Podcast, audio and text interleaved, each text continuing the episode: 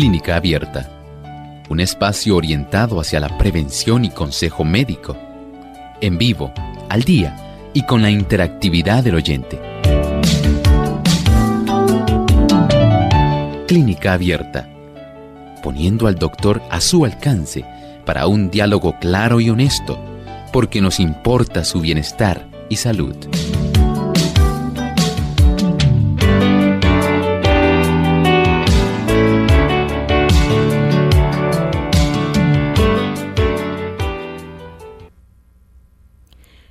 Hoy en Clínica Abierta estaremos hablando acerca de prevenir las enfermedades coronarias.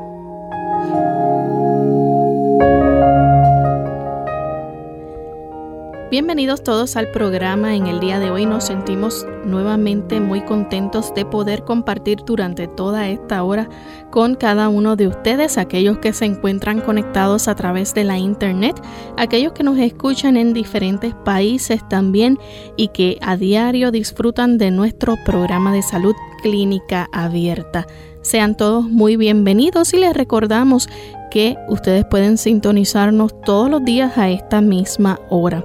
Hoy con un tema muy interesante sobre las enfermedades coronarias, cómo prevenirlas y para prevenirlas qué hay que hacer. De todo eso vamos a estar hablando en esta edición. Pero antes de comenzar, queremos hacerlo como de costumbre, con el pensamiento saludable del día. Muchas personas se preguntan cómo usted puede sencillamente recuperar su salud. Hay una doble obra que usted debe realizar Saben ustedes, nosotros debemos enseñar a otras personas cómo conservar y recobrar la salud. Para los enfermos, nosotros debemos usar los remedios que Dios proveyó en la naturaleza y también debemos enseñarles y señalarles a aquel que es el único que puede sanar. Nuestra obra consiste en presentar los enfermos y dolientes a Cristo en los brazos de nuestra fe Debemos enseñarles a creer en el gran médico. Debemos echar mano de su promesa y orar por la manifestación de su poder. La misma esencia del Evangelio es la restauración, y el Salvador quiere que invitemos a los enfermos, los imposibilitados y los afligidos a echar mano de su fuerza. Qué interesante, cuán profunda es la relación de la salud con la salvación. Debemos llevar los enfermos para que ellos, mediante la fe, puedan darse cuenta de que el Señor quiere restaurarlos. El Señor desea que ellos hagan no solo lo que está a su alcance, sino que además ejerzan fe. Dios es el que sana, Él es el que trae la vida y la salud a cada persona. Bien, y para también continuar, ¿verdad? Cuidando de nuestra salud, hay que aplicar muy buenos consejos. Y hoy vamos a estar hablando de eso que usted debe hacer para prevenir las enfermedades coronarias, porque mantener sano el corazón es fundamental para disfrutar de una salud completa. Así que todas aquellas cosas que nosotros realizamos, aquellas acciones que llevamos a cabo, todas esas funciones que desempeña nuestro cerebro dependen también de los latidos del corazón. Así que, doctor, ¿qué funciones cumple nuestro corazón? Saben que nuestro corazón es ese tipo de maquinaria esencial que nosotros no podemos prescindir de ellas. Todas las células de nuestro organismo necesitan de los nutrientes que están en la sangre y que llegan a cada una de las células de nuestro organismo gracias a la acción de ese humilde y noble corazón, quien está latiendo continuamente para permitir que cada uno de los tejidos cumpla su función. Si el corazón deja de latir, mire, en primer lugar, usted pierde el conocimiento unos 20 o 30 segundos más tarde. Si no se restablece la circulación, en pocos minutos, sencillamente las células del cerebro comienzan a morir y en breves instantes se va a producir el fallecimiento. Es apenas, querido amigo, un latido lo que nos separa de la eternidad. Y tal vez por eso no debería sorprendernos que las enfermedades coronarias sean la primera causa de muerte en los Estados Unidos. Doctor, ¿cuáles son las enfermedades coronarias más comunes? Podemos esencialmente reducirlas a dos. En primer lugar, podemos pensar en la angina de pecho. Esa es una. Y el, el otro, la segunda, el ataque cardíaco. Así que aquí, en general, tenemos estas dos condiciones que afligen a casi la totalidad de las personas que sufren de las arterias coronarias. ¿Cómo se produce entonces un ataque cardíaco? Mire, el ataque cardíaco a menudo la, se va a producir en las personas de una manera repentina. Esto no avisa. O sea que no hay señales. En realidad, muy pocas personas tienen ese tipo de beneficio. Tal vez usted se sienta muy bien, digamos, ha estado bien durante todo el día, sin experimentar ningún tipo de síntoma que usted pudiera decir, ah, pues mira, yo pienso que es mi corazón, ¿no?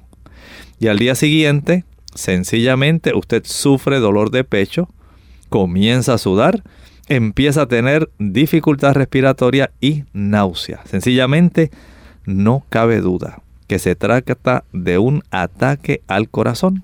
Y esto es algo que sorprenderá a muchas personas. Y entonces la pregunta es, ¿cómo se ha producido?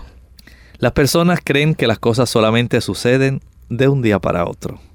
Pero la realidad es que no hay enfermedades que sencillamente se instalen así súbitamente.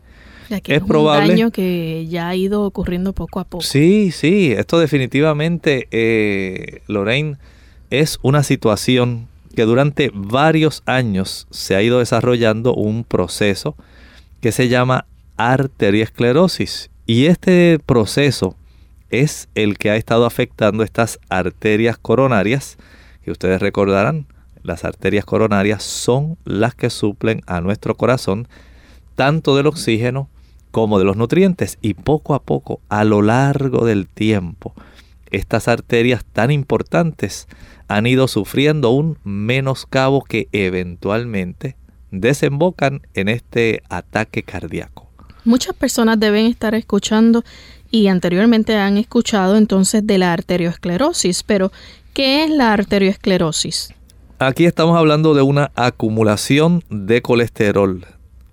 Ustedes saben que el colesterol es una grasa y es un tipo de grasa que no trabaja sola. Está asociada con otro acúmulo de sustancias que van a estar dañando directamente esas paredes de las arterias. Ustedes recordarán que la porción interna de las arterias se llama la íntima, así se llama. Esa es la que está en contacto directamente con el fluido sanguíneo. Y aquí poco a poco, según va surcando a lo largo de esas arterias de todo nuestro organismo, los nutrientes, entre ellos, ahí van transportándose las grasas y ahí va transportándose el colesterol. Poco a poco se va depositando este tipo de colesterol con grasas saturadas, eh, moléculas, iones, entre ellos el calcio, y algunos otros elementos como los fibroblastos y algunos restos celulares que eventualmente se depositan y van trastornando la capacidad elástica de estas arterias. Doctor, entonces, ¿qué, ¿cómo se afecta, verdad, eh, esta, estas arterias se van engrosando, se van estrechando? ¿Qué, qué es lo que va pasando entonces ahí? Eh, según se va tapizando internamente este tipo de placa que está compuesta de colesterol y grasa, lo que hace es ir creando la placa arteriosclerótica. Este tipo de placa erosiona las paredes arteriales de tal manera que se va estrechando la arteria y va causando una turbulencia en el flujo de la sangre y a la vez, ya una vez se desarrolla esto, se dificulta el paso en sí, el flujo de la sangre Y esto eventualmente es lo que con el transcurso del tiempo va a dar lugar a ese deterioro que eventualmente van a sufrir las arterias coronarias y se va a manifestar en una ausencia de oxígeno al músculo del corazón, dando lugar al infarto cardíaco. O sea que hay menos espacio para que entonces la sangre eh, fluya como debe de ser. Es correcto, sí, mire, cada vez que se va depositando este tipo de placa, se dificulta, se obstruye en cierta forma, o se reduce más bien, debiéramos usar esa, esa terminología, se reduce el calibre del espacio que va a estar disponible en la parte interna de estas arterias coronarias. Y esto a su vez entonces eh, incide directamente sobre la disponibilidad de nutrientes y oxígeno hacia el corazón. ¿Cuándo se manifiestan entonces los síntomas de este problema? Lamentablemente, escuchen bien, la mayor parte del tiempo se van a llegar a manifestar cuando la arteria está bloqueada en más de un 90% o sencillamente cuando la persona sufre un ataque al corazón. Doctor, ¿el ataque al corazón cuándo ocurre entonces? Mire, el ataque al corazón ocurre cuando las placas escleróticas se liberan debido a la inflamación de estas paredes arteriales. Entonces, aquí entran en función aquellos elementos que nosotros tenemos circulando en nuestra sangre, las plaquetas. Aquí las plaquetas comienzan a aglutinarse en la pared de la arteria que está dañada y ellas están intentando detener así de esta forma el flujo de sangre y sanar la herida. Pero cuando el coágulo crece hasta llegar a bloquear la arteria para que la sangre no pueda pasar, la falta de circulación impide que llegue al corazón el oxígeno y los nutrientes. Recuerden que la sangre no solamente lleva oxígeno, lleva también nutrientes que necesita el músculo del corazón. El músculo del corazón está constantemente haciendo una labor y él necesita oxígeno y nutrientes en una forma constante. De tal manera que el tejido del músculo cardíaco comienza a sufrir por esa insuficiencia de oxígeno y de nutrientes, limitando así entonces el funcionamiento de ese corazón.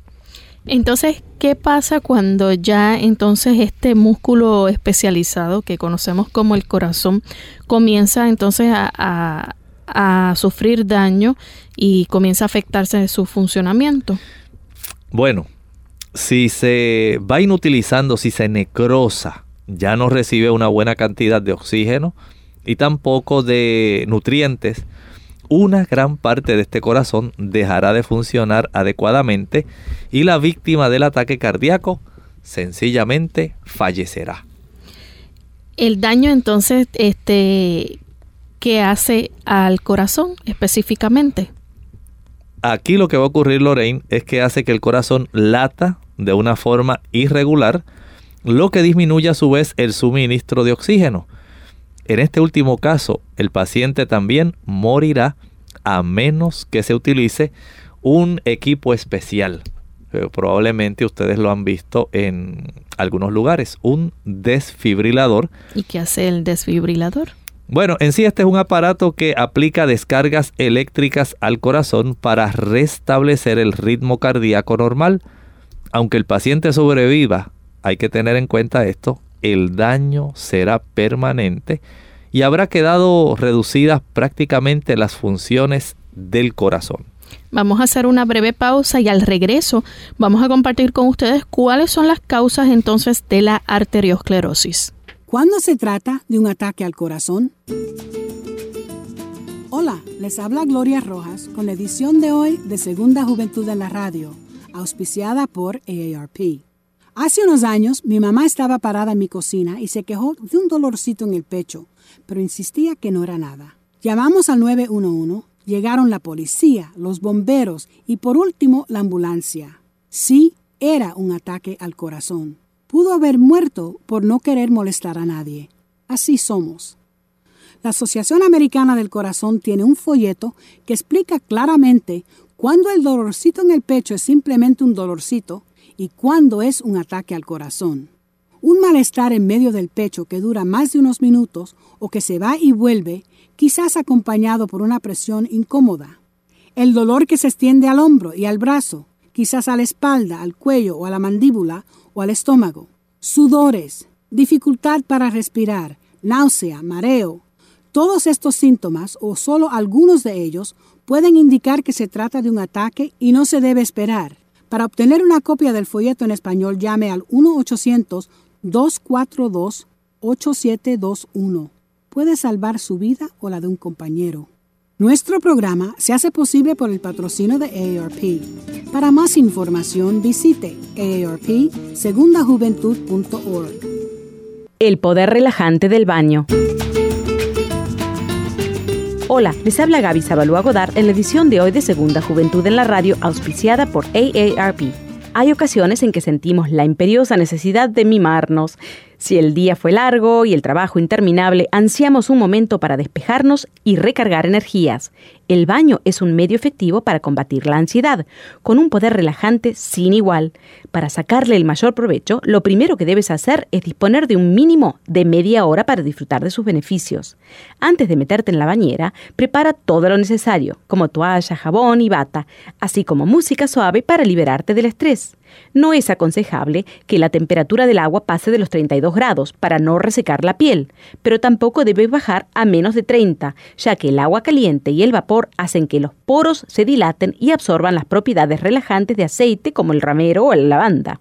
Una vez introducido en el baño, dedica por lo menos 5 minutos a no hacer nada. Deja tu mente en blanco e intenta tranquilizarte, después de darte un masaje con algunas esponjas de cerdas suaves en dirección al corazón y finaliza con una ducha fría para estimular la circulación. Una vez que hayas secado tu piel, aplícale una buena crema hidratante para recuperar la humedad perdida y no olvides dormir lo necesario. El patrocinio de AARP hace posible nuestro programa. Para más información, visite aarpsegundajuventud.org. Ya estamos de vuelta en Clínica Abierta, amigos, y hoy estamos con el tema de las cosas que nosotros debemos practicar para prevenir las enfermedades coronarias. Sin embargo, antes de la pausa en la introducción, el doctor nos estaba explicando cómo es que ocurre un ataque al corazón, cómo este se va produciendo. Sin embargo, es imprescindible hablar de cuáles son las causas de la arteriosclerosis, que es una de las causas principales precisamente de que se produzca un ataque al corazón. Bueno, tal vez las personas se estén preguntando, ¿y por qué será que se produce ese bloqueo de estas arterias coronarias? Pues miren, usted debe saber que una causa es el exceso de colesterol en la sangre. Tiene usted que recordar que cuanto más colesterol nosotros tenemos circulando en nuestra sangre, la probabilidad será más elevada de que usted tenga una parte de ese colesterol que se vaya acumulando en algún lugar. Y si está abundante esa cantidad de colesterol ahí navegando en su sangre, usted debe saber que muchas de estas moléculas de colesterol se van a adherir directamente en las paredes de las arterias, de esas arterias coronarias, no quiere decir que no se acumule en otras partes del cuerpo. Sí, efectivamente. Puede ocurrir, digamos, eh, en la aorta, que es la arteria principal de nuestro cuerpo, en las arterias renales, en todas las arterias de nuestra economía. Pero en este caso vamos a limitarnos al aspecto de las arterias coronarias. Y según estas arterias coronarias se van tapizando de estas moléculas de colesterol, las van dañando y a la larga, poco a poco, según se van estrechando y se sigue depositando más colesterol, sencillamente las bloquea. Y esa es, en esencia, la causa por la cual a la larga se desarrolla este proceso de daño a las arterias coronarias. Doctor, ¿existen otros factores que puedan dañar esas paredes arteriales? Sí, efectivamente. hay otros factores que dañan estas paredes arteriales, los que a su vez aumentará la cantidad de colesterol y grasas que se depositan en las arterias. ¿Usted quiere saber cuáles son estas otras? Pues mire, el fumar es una de esas causas que va a estar favoreciendo adversamente, lo decimos así, para que se desarrolle un mayor daño a las paredes de estas arterias coronarias. Si usted fuma, la probabilidad de que estas arterias todavía se tornen más estrechas y de que agraven la situación del depósito de grasa justamente en las paredes coronarianas es todavía mayor. Por lo tanto, el fumar constituye uno de esos factores que daña directamente las paredes arteriales. En segundo lugar, hay otra causa. Y esta causa la comparte una gran parte de la población de cualquier país. La presión arterial elevada. ¿Cuántas personas hay a nuestro alrededor que sufren de este tipo de condición que se está diseminando rápidamente en todo el mundo? Personas con hipertensión arterial. Así ya entonces tenemos dos factores. Dijimos fumar, o sea, el tabaquismo, y en segundo lugar, la hipertensión arterial elevada. Y por supuesto, no podemos dejar a un lado también la elevación de esos niveles de colesterol.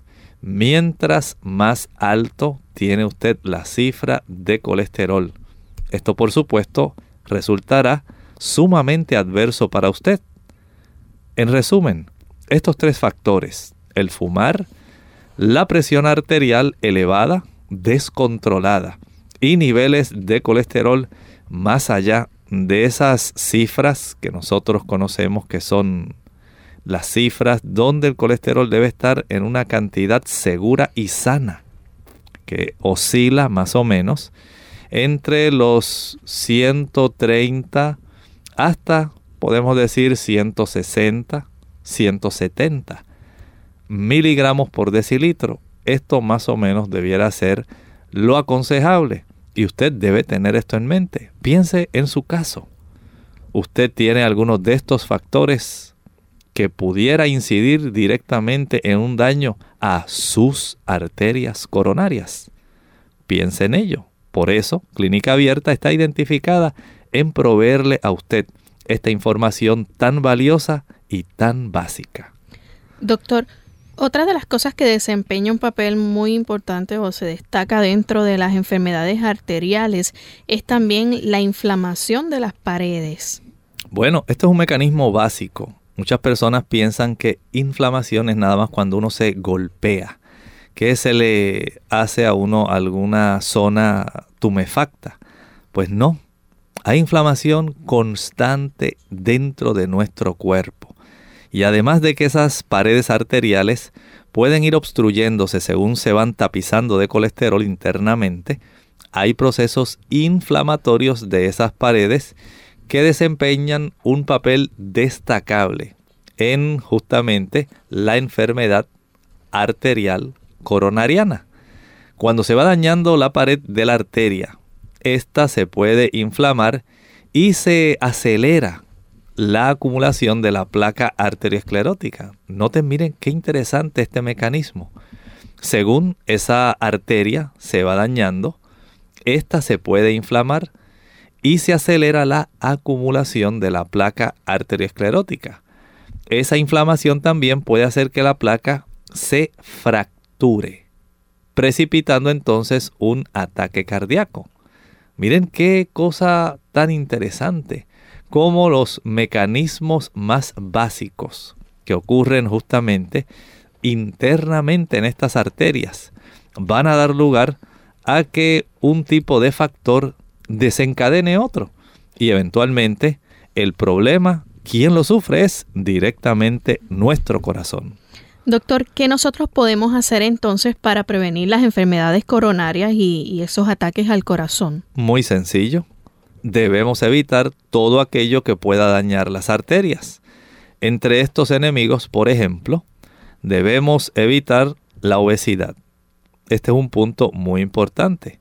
Saben que actualmente los gobiernos de prácticamente todos los países han entrado en una gran preocupación cuando ellos están haciendo una planificación para la conservación de la salud de la población a la cual ellos sirven. Se han dado cuenta las autoridades sanitarias que hay un gran por ciento de la población que está obeso están muy por encima del peso, más y allá. Eso incluye también los niños. Incluye a los niños, están más allá prácticamente de un 10, un 15, un 20% por encima del peso ideal. Y esto, por supuesto, la población está teniendo que pagarlo de una forma muy costosa. Así que los servicios de salud se encarecen. Mientras más sobrepeso tiene una persona, la oportunidad de que haya otros tipos de enfermedades asociadas va directamente relacionado. Y una de esas enfermedades es justamente el desencadenamiento de problemas en nuestro sistema cardiovascular. Doctor, entonces, en el caso de la obesidad, por ejemplo, si una persona previene la obesidad o digamos que una persona fue obeso y entonces eh, adquiere un nuevo estilo de vida al disminuir su peso y adquirir este nuevo estilo de vida, esa, digamos, ¿verdad? Esa grasa o ese colesterol que estaba acumulado ahí en las arterias, ¿eso se va? ¿Se elimina? Podemos decir que se revierte. Es así. Cuando las personas adoptan hábitos dietéticos, ¿Qué les impide a ellos seguir aumentando peso? Digamos que usted se dio cuenta que usted ha aumentado en los últimos años 10 kilos, 15 kilos, 30 libras y usted dice, ay, pero si yo antes no era así, ¿cómo es posible que ahora yo esté teniendo este peso si yo nunca en mi vida, jamás, ni cuando yo estaba soltero, había pesado tanto? ¿Cómo es posible ahora?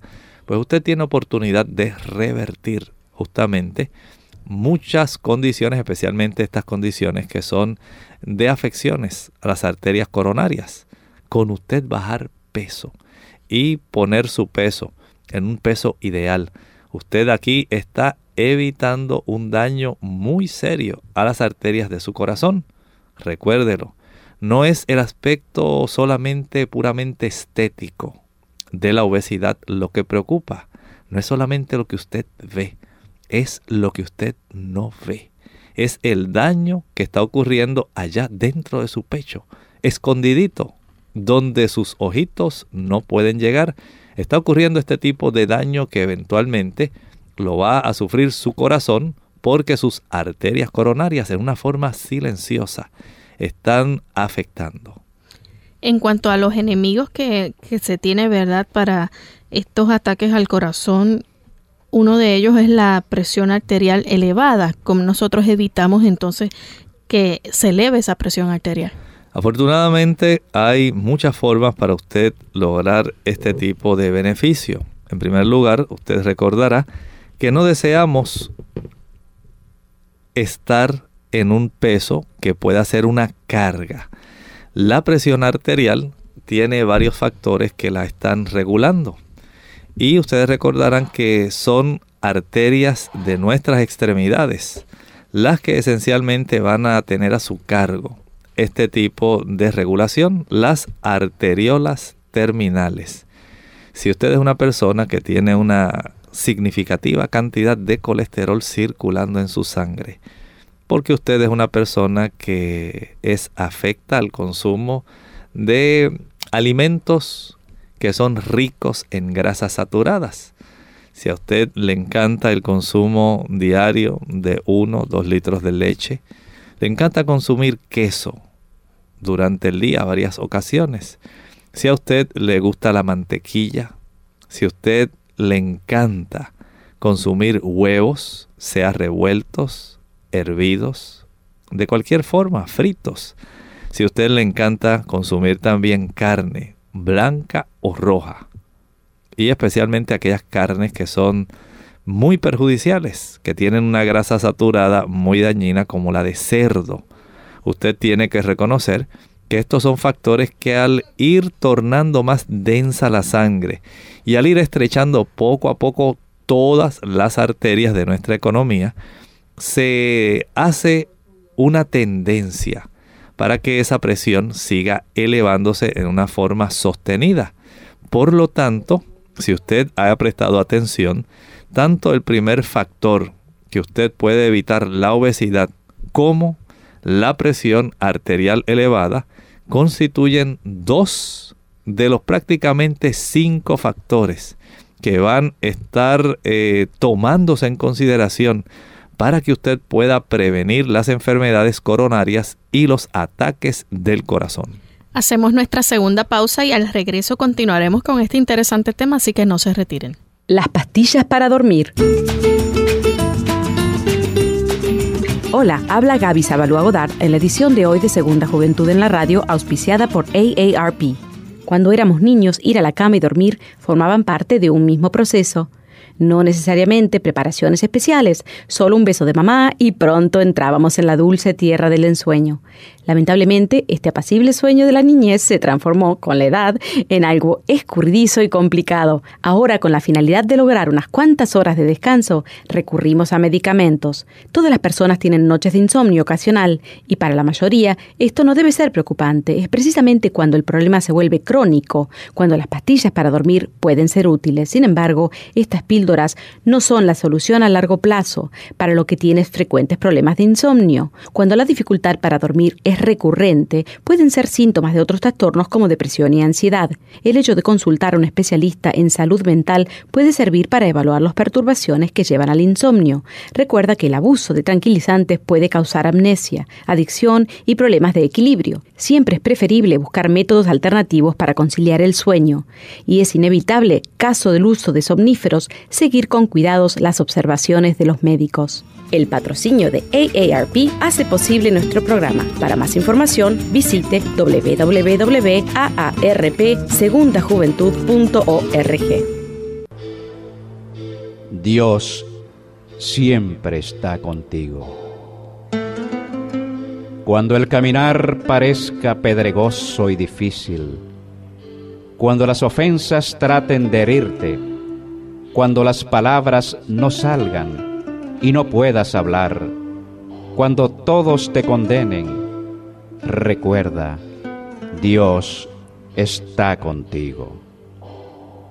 Cuando la inseguridad te agobie, cuando el dolor y la amargura te invadan, cuando parezca que te han abandonado, cuando la enfermedad se vuelva agresiva, recuerda, Dios está contigo cuando seas perseguido y humillado, cuando prediques la palabra y creas que no la han recibido, cuando el caminar parezca doloroso, recuerda, Dios está contigo. Cuando hablen mal de ti, cuando te sientas débil, cuando te sientas solo, cuando digas, no puedo más, sí puedes, porque Dios está contigo.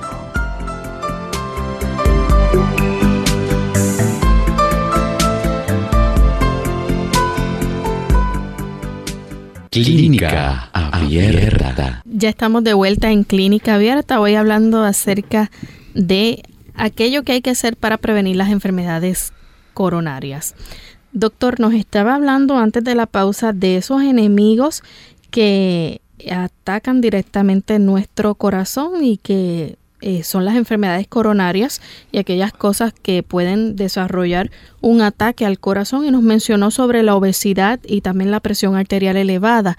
Pero hace un ratito también nos estuvo hablando de que el fumar ocasiona daño en las paredes arteriales. ¿Se convierte este entonces en un enemigo de nuestro corazón? Definitivamente, ya que estamos hablando de cómo usted puede evitar todo aquello que pueda dañar las arterias, además de la obesidad y además de la hipertensión arterial. El hábito de fumar es sencillamente algo que usted debe evitar a toda costa.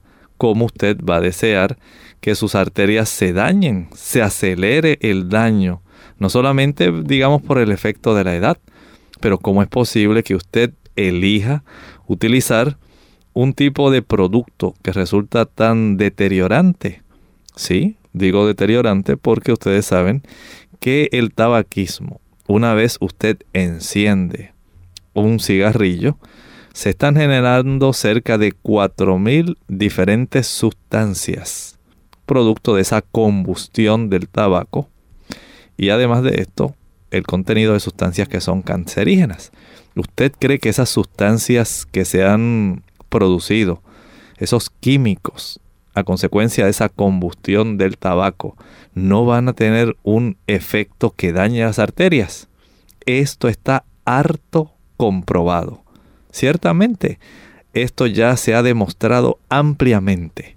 No hay que jugar con esta información. El fumar daña las arterias del corazón. Aparte de esto, también, ¿cómo se producen los altos niveles de colesterol? Miren, aquí nosotros tenemos otra de las causas que usted tiene que evitar, porque el colesterol daña las arterias. No estamos hablando de esa cifra de colesterol que se considera saludable. Ya una vez a usted le excede su colesterol de la cifra de 160 a 180, ya cuando excede esa frontera, usted tiene que ser muy precavido porque se ha encontrado una relación muy estrecha entre el daño a las arterias coronarias a consecuencia de esta cifra de colesterol elevado. Ya una vez usted pasa de 180 miligramos por decilitro de colesterol, usted está sembrando algo muy negativo para sus arterias coronarias. Téngalo en mente. Es necesario que usted sepa su cifra de colesterol y sepa si esa cifra es adecuada o no. Y si a eso le sumamos entonces los altos niveles de estrés en el cual se vive hoy en día, tan estresante la vida. Sencillamente usted está encontrando aquellas cosas que están dañando las arterias.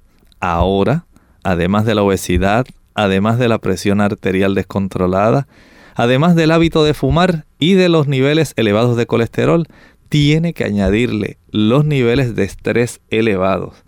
Ese detalle es necesario que usted lo comprenda.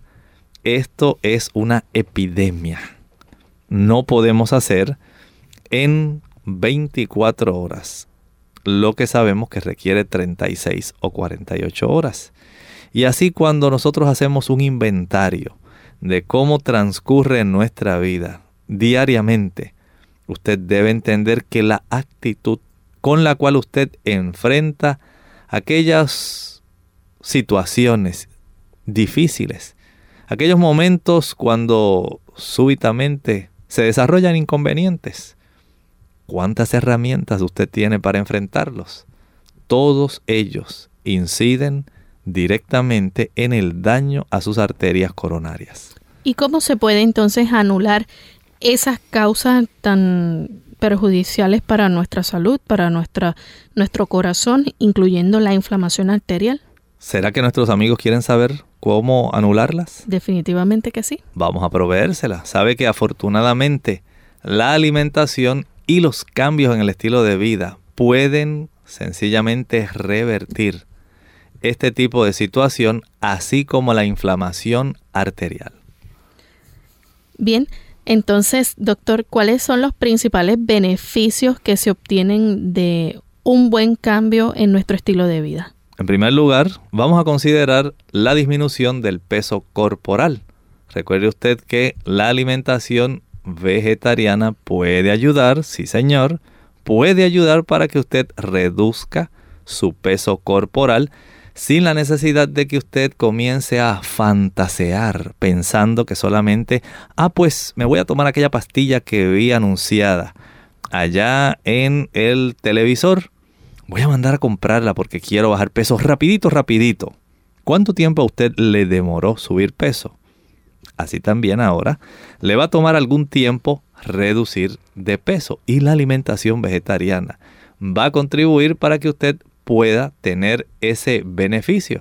Así que hay cambios de estilo de vida y el adoptar una alimentación vegetariana es uno de esos cambios. Aparte entonces de adoptar esa alimentación vegetariana, ¿Cuál es el otro beneficio principal que podemos hacer en, en el cambio de estilo de vida? Claro, aquí hay que incluir la actividad física, pero es una actividad física que usted realiza en una forma regular, no es una actividad física que usted hace una vez al mes, no es sencillamente el pasar la podadora que usted hace cada tres semanas, cada mes, no, usted tiene que ir más allá.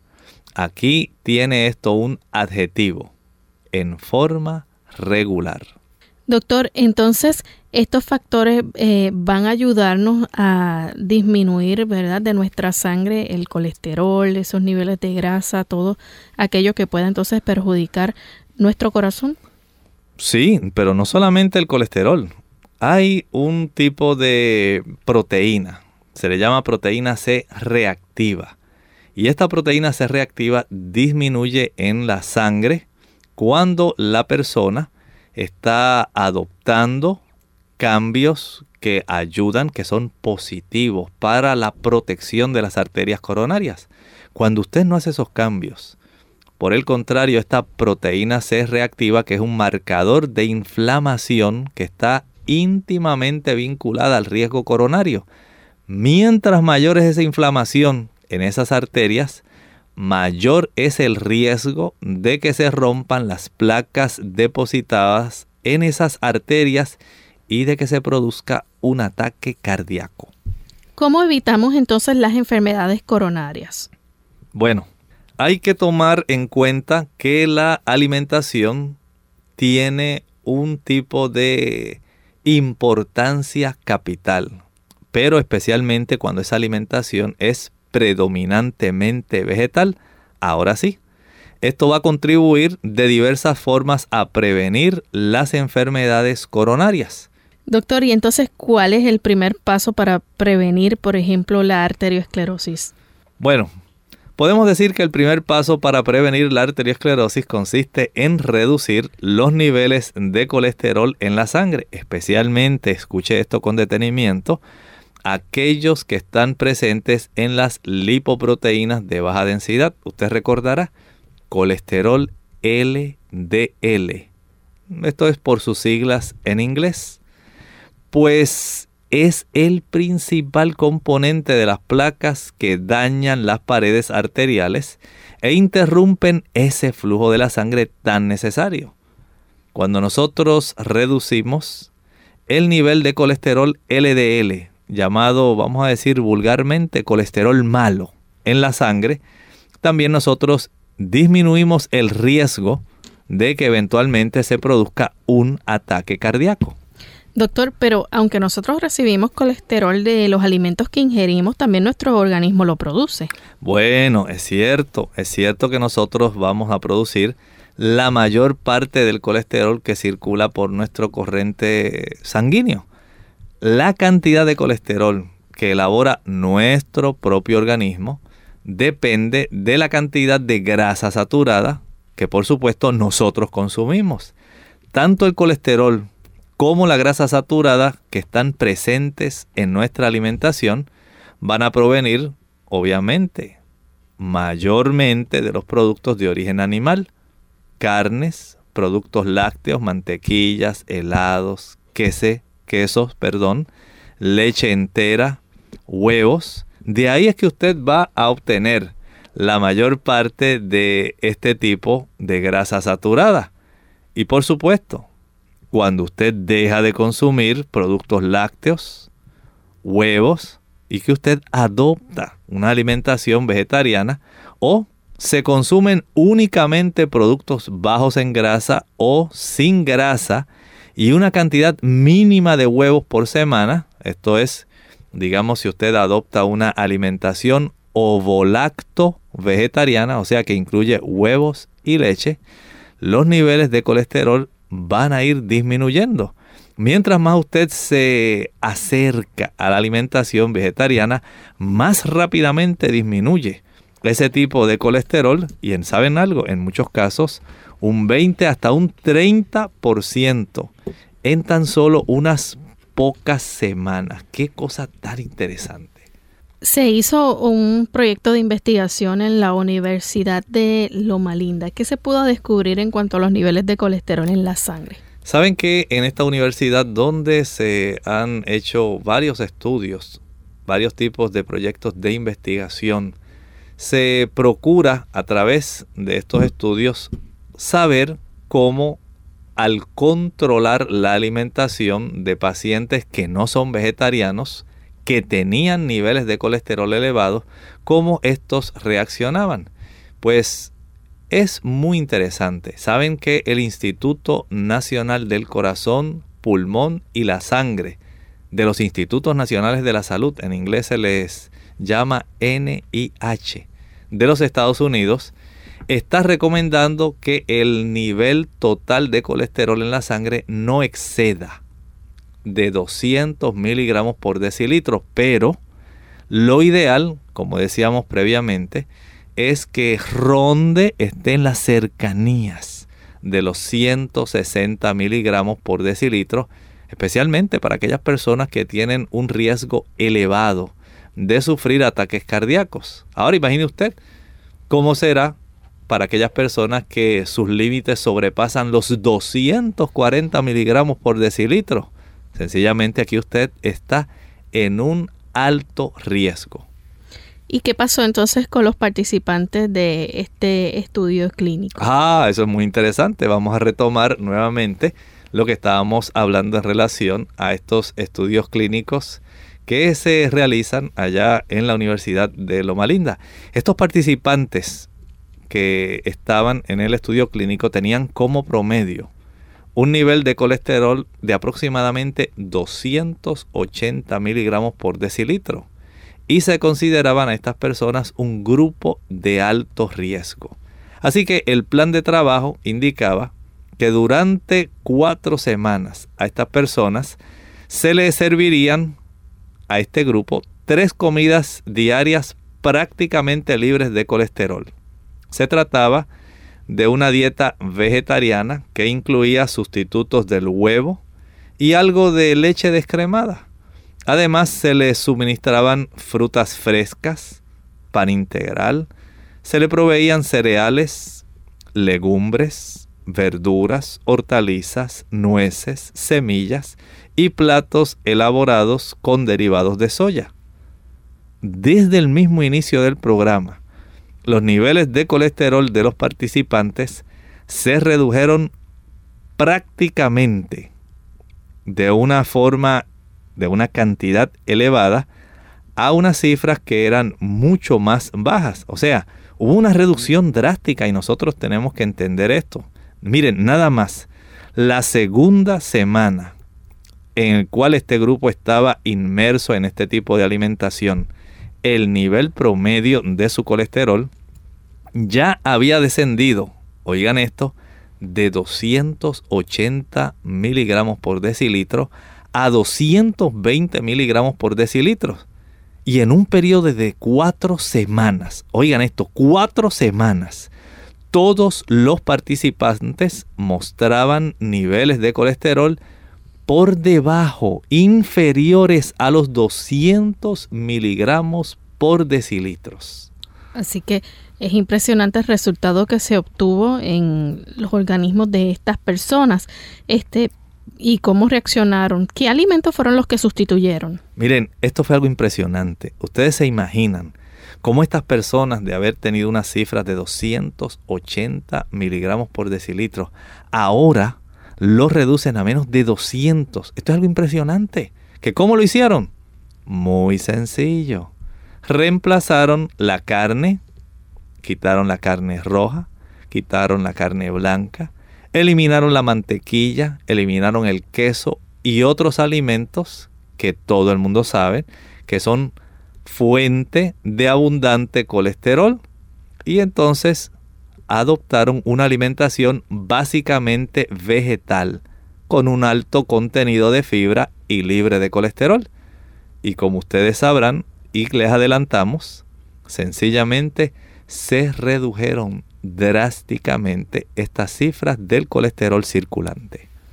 Doctor, entonces una vez eh, se obtienen estos resultados y se puede comprobar este, este beneficio, ¿verdad? Cuando las personas hacen este cambio en el estilo de vida, entonces, ¿qué se aprovecha entonces para hacer? ¿Se educa a las personas en cuanto a la alimentación? Definitivamente, ustedes saben, eh, hay tantos casos, hay tantas historias, verídicas por cierto, de personas que han estado detrás de estos estudios, personas que han participado, que tienen contacto con los eh, líderes de estos proyectos de investigación. Y en cierta ocasión, uno de estas personas que se encargan de averiguar, de trabajar en estos proyectos, era un caballero nutricionista dietista de la Asociación Norteamericana del Corazón, el señor Don Hall. Este estuvo ahí en contacto con, ustedes conocerán, a un doctor muy eminente, el doctor William P. Castelli, director del famoso estudio Framingham del corazón. Ustedes saben que este fue uno de los primeros estudios que se realizó a gran escala en los Estados Unidos, donde se demostró la relación entre el índice del colesterol elevado y el riesgo del ataque cardíaco. Y tras la presentación, el caballero Don Hall, que era un dietista y nutricionista, allá se acercó con él y estuvo intercambiando algunos datos. Y él le preguntó al doctor Castelli si usted tuviera que identificar el tipo de alimentación que más contribuye a prevenir los ataques del corazón, ¿cuál sería? El doctor Castelli le respondió, eso es fácil, la vegetariana. Luego comenzó a hablar de sus ventajas y de los resultados de su investigación, según los cuales los vegetarianos tienen un riesgo mucho menor de sufrir un ataque al corazón que aquellas personas, por supuesto, que no son vegetarianas.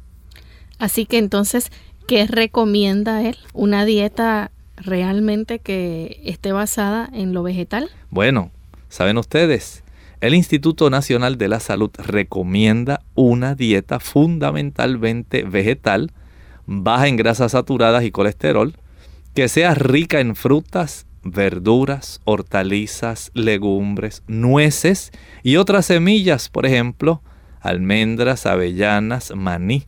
Semillas oleaginosas, de esas semillas de las que se extraen aceites como el de lino, el de sésamo y el de girasol. Y además de eso, el consumo de granos integrales. El Instituto de Medicina de Estados Unidos hace recomendaciones sobre nutrición para todo el país y respecto al consumo de colesterol afirma que no existe una cantidad segura ya que cualquier aumento en la ingesta de colesterol aumentará el riesgo de padecer afecciones coronarias. Al mismo tiempo hace una recomendación similar respecto a las grasas saturadas. Noten bien lo que dice.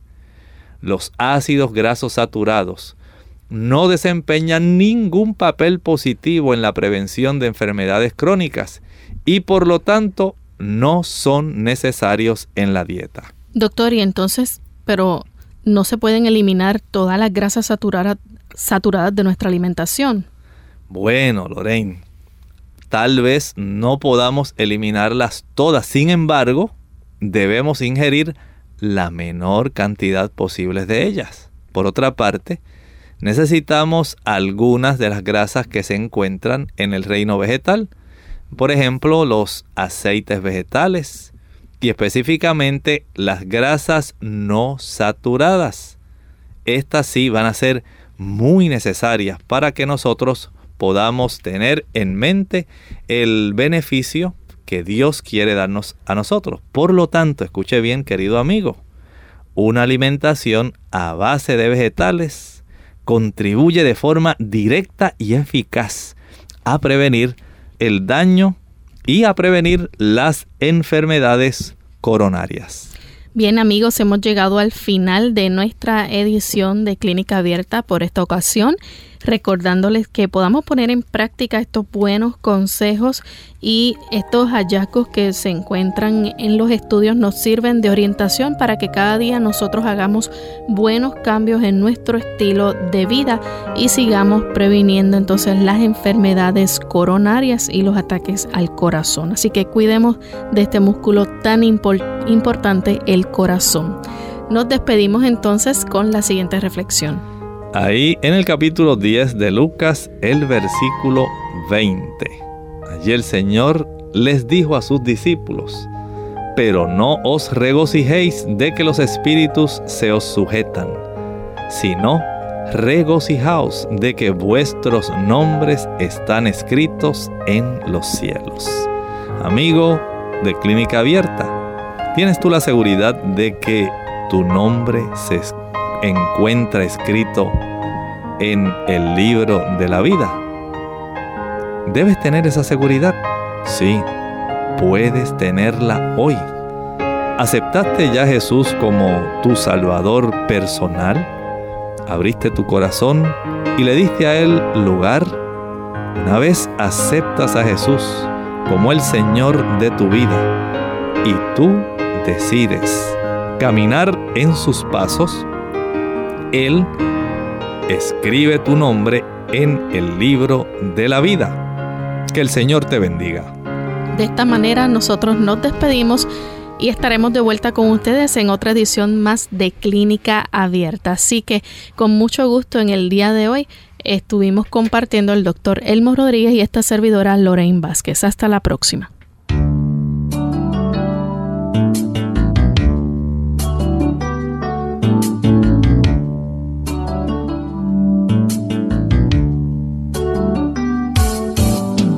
Clínica Abierta. No es nuestra intención sustituir el diagnóstico médico. Antes de poner en práctica cualquier consejo brindado en este programa, usted debe consultar con su médico. Envíenos sus preguntas y opiniones a la siguiente dirección. Programa Clínica Abierta. Bio Box 29027. San Juan, Puerto Rico 00929. Hasta la próxima.